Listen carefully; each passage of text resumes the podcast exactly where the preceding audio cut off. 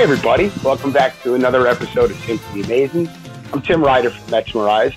Uh, lots of news on this lovely Saturday evening. Uh, we have a special guest with us to discuss some of that.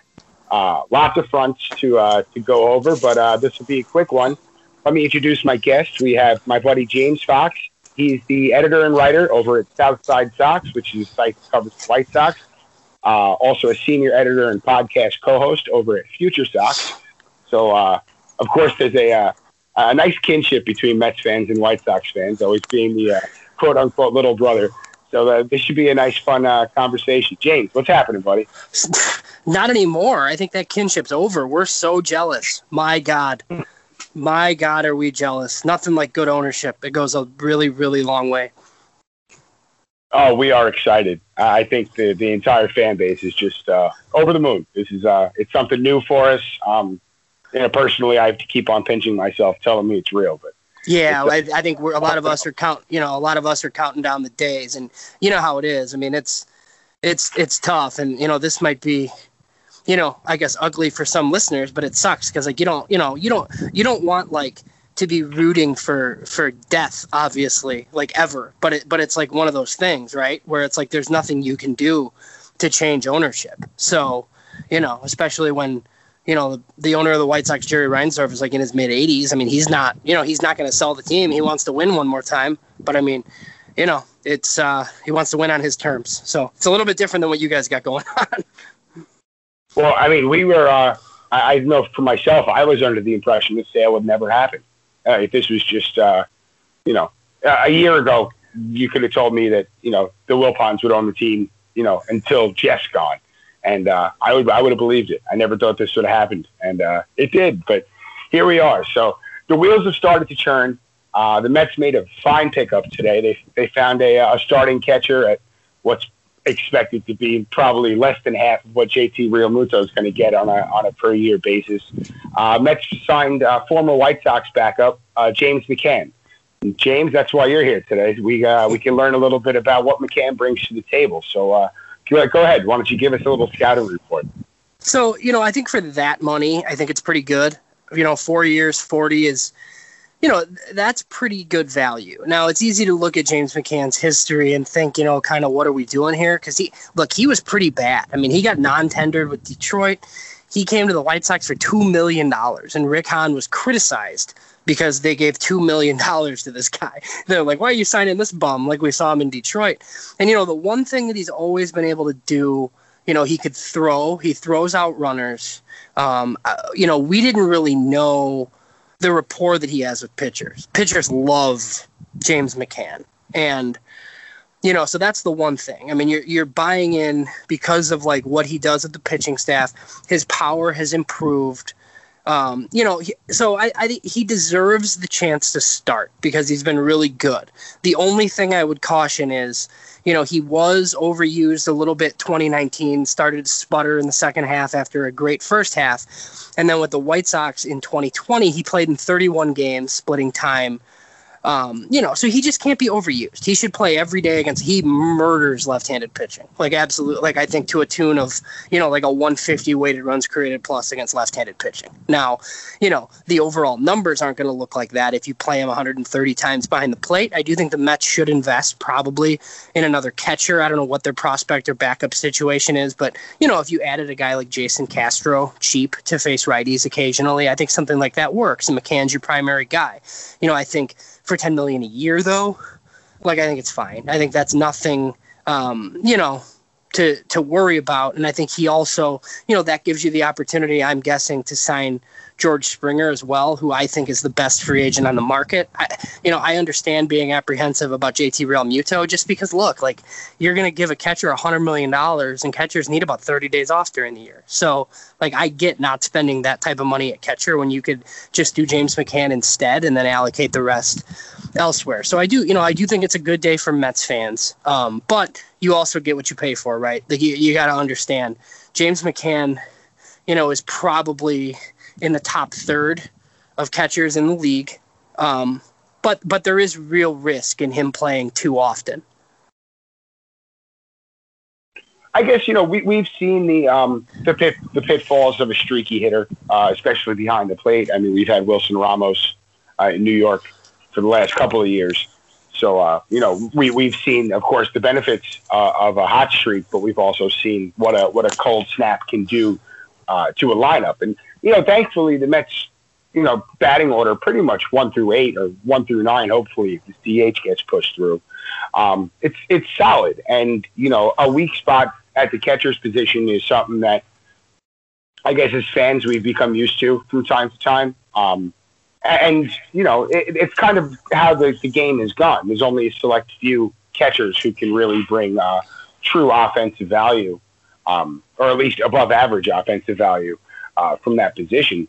So you know if we're getting this this 270, you know. Uh, 330 on on base percentage type McCann with a little bit of pop. I think that's um that's a plus. Uh, you know, his framing um, I know we were just talking a little bit about it on Twitter uh, before we jumped on the air. Um, he's made leaps and bounds, and our buddy Dilip, Dilip Sridhar over at uh, put out a great article recently. It was just reshared today. If you're on Twitter, take a look at that. Um, so, you know, his framing metrics certainly saw a substantial jump in 2020. Um, he's, you know, by by various reports, he's been putting in a lot of time to kind of improve that facet of his game.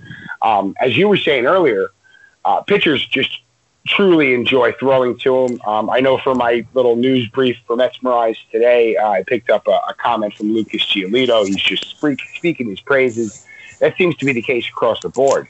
Um, between his knowledge of analytics, his dedication to hitter tendencies, um, his you know ever expanding, uh, I guess, cachet of framing skills. Um, do you still see a higher ceiling than what than what I guess we saw from James McCann over the past two years? Like, is there still room for development, or is this kind of you know, like you said, what you see is what you get? I don't know. I think he, I think he could get a little bit better. Honestly, I just think I, I, I think everyday fans are to love James McCann. That's kind of how it was here. Now, people that dig a little deeper and look analytically, you know, he look if you he, he's had issues with with runners and scoring position and stuff like that. But look, he's only played. I mean, he was he wasn't a full time player really until 2019, and then last year he split time. I mean, he was he put up a, a 1.5 fWAR season in 30 games with the Sox last year. I mean, you know, it's it's a fairly significant loss for the White Sox, but they were never ever going to be able to keep him after after paying what they did for Yasmani Grandal. And the Sox have had such a weird lineup with Abreu, and you want to DH Grandal when he's not playing, and then you have Eloy Jimenez and you have Andrew Vaughn coming. There, you know, there just wasn't room, and there, you know, there, there was a lot of outcry here locally you know, people holding out hope that like McCann was going to come back to like be the backup. It just uh, it, it, never made any sense. Like he earned the deal for a reason. I do think he's ascending. I mean, look, in year 3 and 4 when he's you know 34 35 years old or whatever he's going to be like is he going to be as good probably not but that's not what you're paying for i think you're paying for the next two years obviously but he's always even if he does deteriorate a little bit um, you know, he's always going to provide value because he gets the most out of pitchers, and he he like I said, he absolutely destroys lefties. Like he's he there shouldn't be, you know, there shouldn't be a day where he doesn't start against a left-handed pitcher. So that's that's a big positive. The Giolito thing you mentioned is huge here. Um, so, you know, he gets attributed a lot to Lucas Giolito's success because Lucas said that, you know, he loves throwing to James and, you know, they would throw to each other. You know, I think I kind of fall in line of like Lucas Giolito is going to be great throwing to anybody because Lucas Giolito is great, you know, and James McCann's too good to be a personal catcher. Lucas Giolito went back to his high school pitching coach, um, made a lot of big changes to his arsenal and to his program. That's how he got good, and McCann was just kind of there um, as well. But I mean, look, you're gonna you're gonna hear stories about how you know somebody somebody got better and they're gonna attribute themselves to James McCann. Like it's it's going to happen. So. Um, I yeah, I, I would I think it's I think it's a pretty good deal because especially when you know even if he's not as good as expected, when your owner Steve Cohen, like you've said, I feel like ten million a year for a catcher is not not that big of a deal. Oh, for sure. And you know when when you re- once you remove that pressure of um you know, a high paid a high paid guy. like him and Realmuto, they're around the same age, and I, I don't think there's any question that Realmuto is probably the more talented ball player. But you know, if you're coughing up 20 mil a year for Realmuto and he underperforms, you know that's going to draw the ire of fans uh, a lot more than a, a guy who's making 10 million dollars a year. And you know, like you said, uh, I think we're playing with house money if he still produces at this level. And I'm just looking up his exploits versus left-handers. In 2019, he hit 295, 372, 492 in uh, uh, just 137 plate appearances. Looks like they didn't really utilize him as much as they should. Yeah, McCann. Uh, McCann yeah, he didn't. He didn't. He didn't. Play, he didn't play much because, like I said, you had Jose Abreu at first, and they signed Edwin Encarnacion, um, oh yeah. So then, so then, you know, McCann basically only played when he caught, and then, you know, then there was this huge problem because it's like, well, you gave Yasmani Grandal all this money, why is he not DHing, right? And then you DH Grandal, well, then Encarnacion has to sit, and you're paying him twelve million. So it was, it was, it was a really weird team last year you know. And McCann, oh McCann doesn't really like DHing. He hasn't been very good at it. So look, I mean, obviously, once that eventually happens and it's in the National League, if you have another catcher, like I'm sure McCann will DH occasionally. Um, but you know that that's not something that he's that he's really like doing. So the Mets fans are gonna love him though. He's a he's a great dude. Sox fans really really liked him, and I think part of that is because you know, it's a little bit of the underdog story, right? I mean, he was a bust in Detroit. Like he was a second round pick. He was supposed to be really good. He wasn't. He figured it out late, like most catchers do. Um, and you know, I, I, think there's a lot of White Sox fans that that you know that were hoping that, that the Sox would somehow like trade Yasmani Grandal and keep James McCann for cheaper and do something else with the money. So I'm not one of those people, but that you know that is some of the thought here. Oh, sure, and I think that's probably some of the thought. Um, from the Mets perspective as well. Like you were saying earlier, this really opens up the door. It gives them a lot more financial uh, financial flexibility. Um, I still think Springer is, is uh, just a perfect fit, um, no matter what it does to the rest of the roster. Like, sure, it's going to create issues for who's playing left field when it comes down to Brandon Nimmo or Dom Smith, and you kind of have to have both those guys in the lineup on a consistent basis. But uh, in in any case, you know, however the cookie crumbles, George Springer on the roster makes him a better team. So uh, that's just, just a, a no brainer. Yeah, um, I mean it does. It now, yeah, like I, I, think it. I think George Springer, um, George Springer, James McCann, and Jake Odorizzi is probably a better use of resources than JT Real Realmuto and whatever one other. You know, whatever other pitcher you you know that you were going to sign. So you know, just well, because Bauer's, he, Bauer's be, out there, and everybody, yeah, everybody's all about Bauer. Yeah, I think Bauer's gonna. You know, I, look, I, I I don't think I'm gonna bet against Steve Cohen anytime soon, but I have a feeling Bauer's going west. So.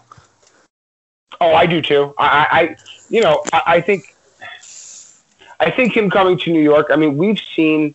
I'm going to put aside. He has his whole, you know, his whole persona that he's out there, and I, I'm cool with confidence. That's fine, but um, you know, you can look, you folks can look it up yourself. I'm not going to get into it, but well, check out, yeah, check, once you when you get some time, check out the uh, ch- check out the 2019 numbers of of uh, Bauer and the 2019 numbers of Jake Odorizzi, and just put them side by side and see what you think about that. So.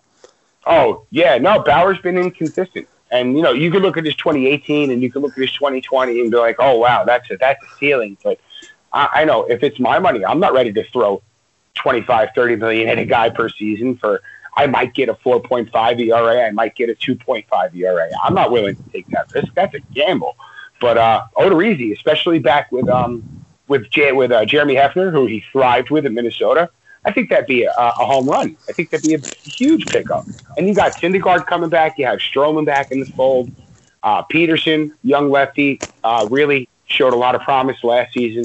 Um, you know, I'd like to see some depth moves, and I'm okay with some more uh, guys to kind of create competition because I'm a big believer in competition breeds excellence. But uh, yeah, I think if they keep on spreading out and uh, you know just checking these boxes off, you know, they're going to be in good shape. And you know, with the money behind it, it's just so so different. Just uh, it's very exciting. I think Stroman too. I think Stroman's the type of guy that's going to thrive even more with with a James McCann. That's that's the the type of guy too, and especially James McCann has gotten way better stealing strikes like at the bottom of the zone. That's that's kind of what Stroman does. So that that's a pretty good fit. Um, I know that we spoke a little bit briefly. Uh, I guess this is just what I've heard. Is that McCann is, um, I guess you could say, ana- analytically uh, adept. You know, he, he's very familiar and willing to take, uh, you know, I guess advanced metrics into consideration. Is able to digest. Uh, the Mets have taken a, um, you know, I guess last year hiring Hefner and, and adding him along with Jeremy Accardo. Uh, they're very analytically minded. Um, you know, do you think he's, uh, you know, is he that guy who's going to be able to kind of be that conduit of information from the analytics department to his pitchers and kind of use that in his game plan?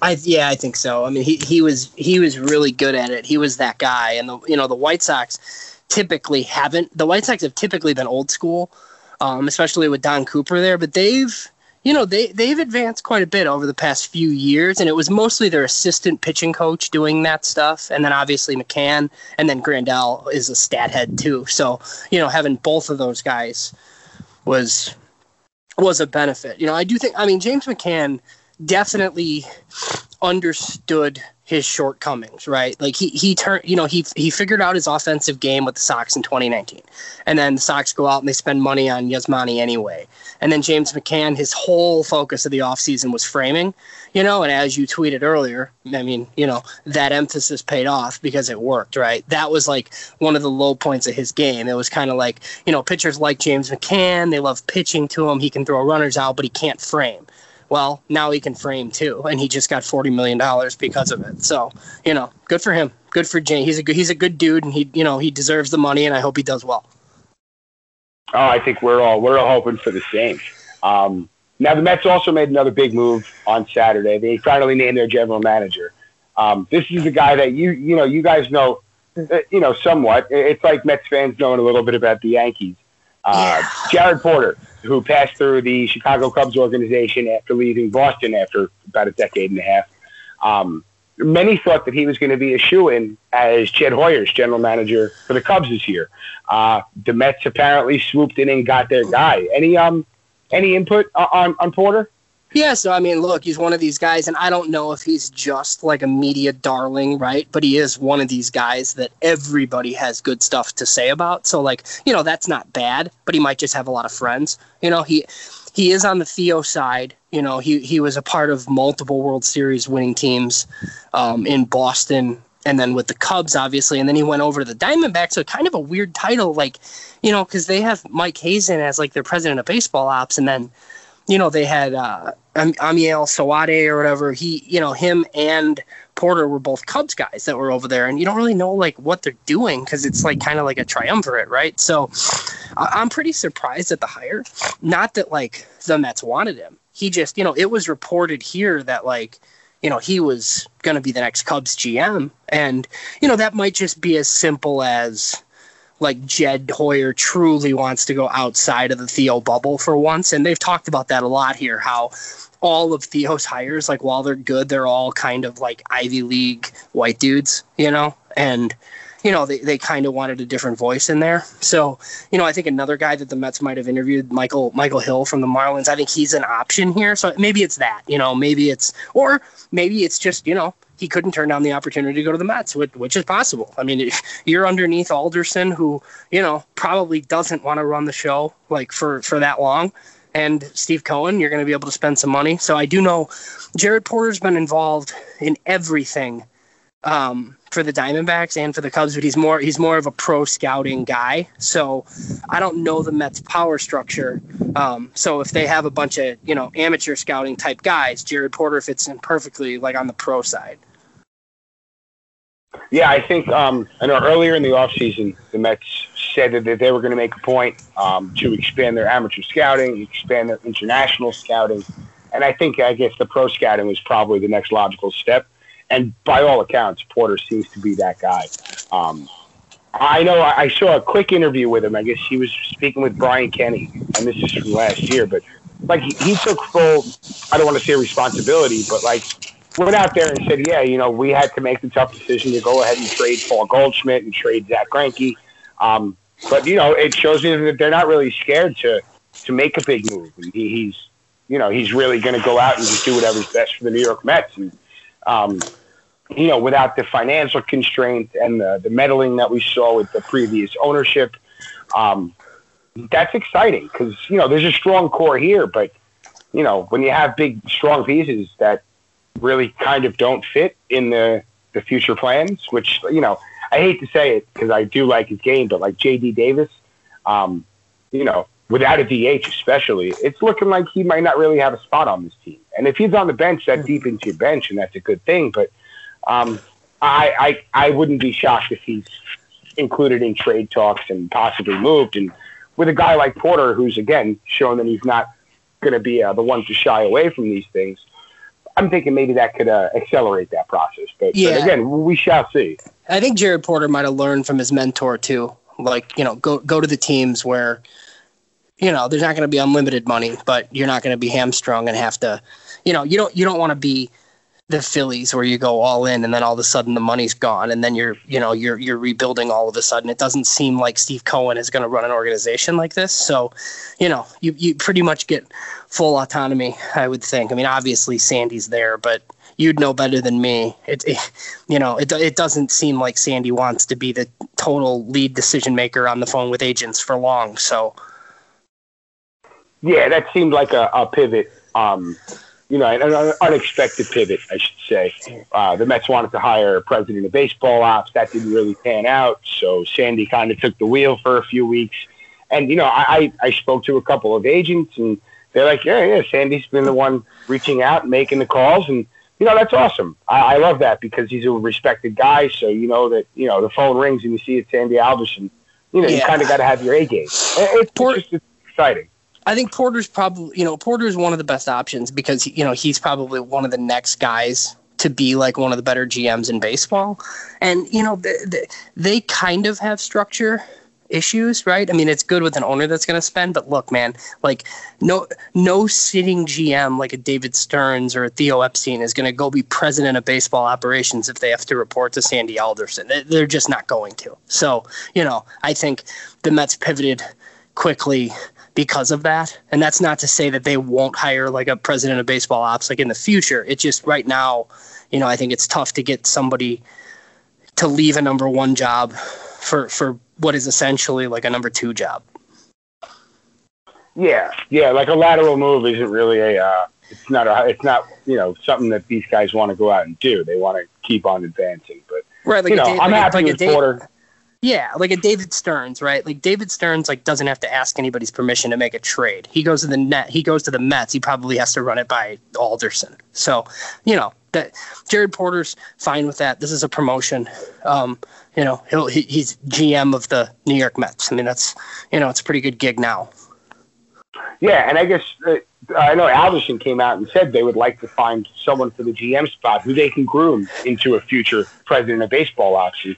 Eh, you know, just from very initial um, peeks into his history, it looks like that you know he's well versed enough. And I know Mark Carig put out a pretty cool tweet about this.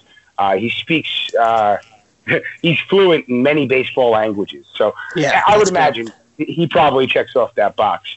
But speaking of teams that have kind of changed their uh, change their direction or constantly change their direction, I should say. What's going on in Chicago on the South Side? You guys got a lot of young talent. Um, like you said, last year they kind of went out and spent big money. Uh, sign of the times, they haven't really been doing the same this off season. But you know, first pro, first postseason appearance in a while last year. What's uh, what's cooking in Chicago, man?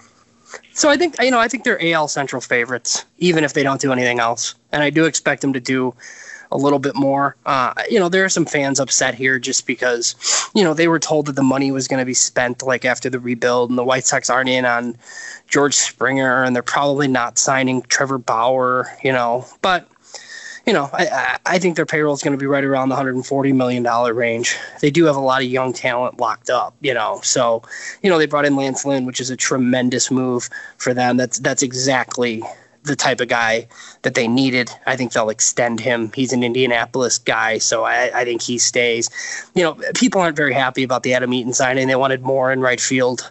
Um, but if you platoon Adam Eaton and Adam Engel, you know, I, I, think that's fine depending on what else they do. Apparently, Liam Hendriks is in their sights. Um, you know, I, I understand not wanting to allocate big money to a closer. But if you're going to do it, that guy's you know probably the guy. And it's look, it's probably not going to be a seventy million dollar deal. It'll be more like three years, forty, something like that for Hendriks, which would be a big move. And then, you know, I think they add one more vet starter, like a Jose Quintana or Garrett Richards, and uh, you know, maybe maybe a cheaper left-handed bat somewhere in the offseason, and then you go to work and, you know, you hire Tony La Russa to come out of retirement and manage. You're in uh, you're you're in win mode, and you know they think they can win the World Series, and you know they got as good a shot as anybody in the AL, I think, at this point. So we'll we'll see what else they do, but you know, White Sox fans are kind of like Mets fans. We're they're not they're not happy unless they're unhappy. So it'll always be something here. Oh yeah, man, we we've had we've had journalists actually call us masochists. So oh yeah, uh, we are. You know, and Jet, it, yeah, we're we're like oh, Jets oh, yeah. fans too. Yeah, yeah. we're I'm telling you, man, the, the kinship is until one of us win a World Series, it, the, the kinship is there. Yeah. But um, that I have one last question about the White Sox because I am a big Luis Robert fan.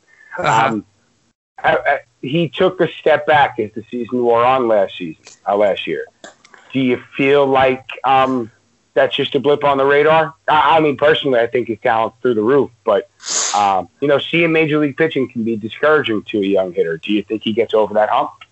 Yeah, I think he's fine. I, I think he, you know, if they played 100 more games, I think he's rookie of the year going away. Personally, probably, probably like a four WAR rookie. Um, you know, he, he had a he had a really rough time, and you know he was trying to swing his way out of it, and that's just kind of you know, the way he is. But the thing about Luis Robert is even if he's not as good offensively as people are hoping, and I think he will be, um, he he's tremendous in center field. I mean, he won the Gold Glove in center field, and he could win a bunch more of them. I mean, that's the one thing that I talked about with people last year, the thing that we all underrated, and I did too. You know, I thought he was this like hulking slugger that was going to eventually move to right. I didn't, you know, I didn't realize he was like a cheetah in center field. He's he's really really good, uh, and I. You know, I, I wouldn't worry about him. I think he'll be fine, but he also doesn't have to be the most important player on the team right now. So I think that benefits him too. Oh, sure. Oh, you got Eloy, you got Moncada finally hitting his stride. Um, uh, Abreu uh, finally reaching his heights. And, you know, you have an outfield with Robert in center and Engel floating around somewhere. Just those two alone could cover the whole freaking outfield. It's amazing. Yeah, and then you you know you can go to Leury Garcia, who's a backup type yeah. guy late late in games is helpful too. And if Eaton's still decent, yeah, I mean that's you know I, I think that's I think that's the plan. I don't know how much White Sox baseball you caught, but there were so many times where Luis Robert would run all the way to like left or right and catch a ball in front of Jimenez or Mazara, and they just kind of look at him like, "Dude, what are you doing?" You know, and it was it was pretty it was it was a it was a pretty funny thing here. I did. I caught clips. I have uh, I have a few friends in uh, in Chicago White Sox land, and it's uh, like I said, you know, I think we we understand each other's ups and downs. Uh, you know, how could you not like the White Sox? It's just you know, it's fun, man. It's all uh, it's all good. We understand the uh, the struggle, but James, I, I do. I got to thank you for coming on. This was uh, short notice. I guess we can classify this under uh, emergency pods. But yeah. uh, where where can everybody find you on social media, um, uh, website info, stuff like that? Yeah, so I write and do the podcast over at uh, Future Sox, and then I write big league stuff at Southside Sox, and then I'm at James Fox nine one seven on Twitter. So thanks thanks for having me. I'll uh, I'll come back on if the Mets sign Alex Colomé in a couple of weeks. Bet, man. Well, definitely, and, and, really throughout the season, I think uh, myself and, and I hope I hope the listeners uh, we all enjoy getting a little update from around the league. So uh, we'd love to have you back. All right, sounds good. Thanks, man. All right, buddy. All right, everybody. We will talk to you next time, and uh, let's go Mets, and hopefully we're back with some big news.